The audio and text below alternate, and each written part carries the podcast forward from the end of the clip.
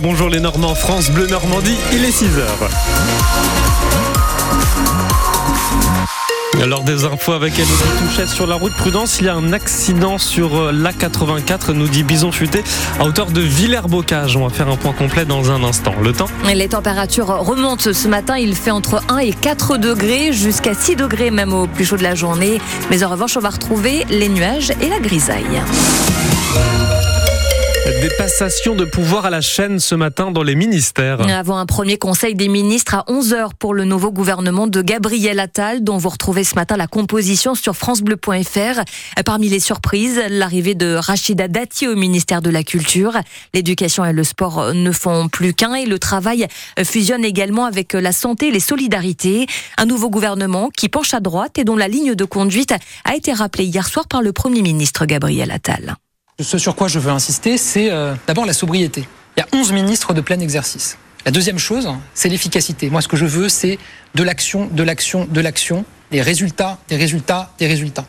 Et puis, c'est l'énergie des femmes, des hommes, engagés à 200% pour répondre aux attentes des Français. Ça, c'est la première chose. Sur votre question droite-gauche, moi, je ne suis pas là à demander à mes ministres de vider leur poche pour me montrer la carte de leur parti politique. Et je ne pense pas que c'est ce que les Français attendent.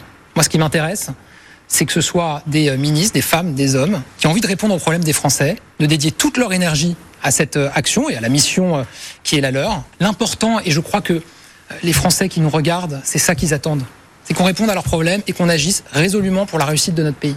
Emmanuel Macron réunira en fin de matinée son nouveau gouvernement pour un tout premier Conseil des ministres. Est-ce que la composition de ce nouveau gouvernement vous surprend? Réagissez ce matin sur France Bleu Normandie en nous appelant 02 31 44 48 44. Le chasseur porté disparu dans la BDV entre la Manche et le Calvados reste introuvable.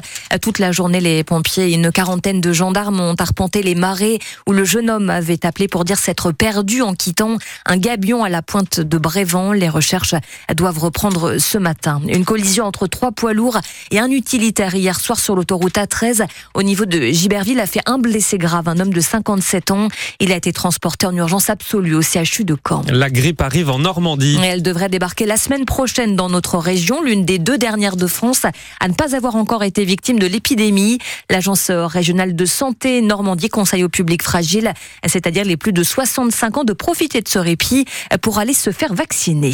Bientôt un dispositif de secours déployé partout en France pour les victimes sourdes et malentendantes. Ce kit baptisé MC Assist a été créé par les pompiers du Calvados. Pour l'utiliser, il faut appeler le numéro d'urgence dédié, le 114, où une visio va permettre de communiquer en langue des signes avec un opérateur qui déclenchera alors les secours. Détails à retrouver sur francebleu.fr. Le grand complet au Haras du Pin, c'est terminé. L'association manchoise Ustica aux manettes de ce grand complet, la plus grande compétition équestre en France jette l'éponge, incapable, dit-elle, de répondre aux nouvelles modalités d'accueil fixées à l'automne par le Haras du Pin et le Conseil départemental de l'Orne, Jacqueline Fardel.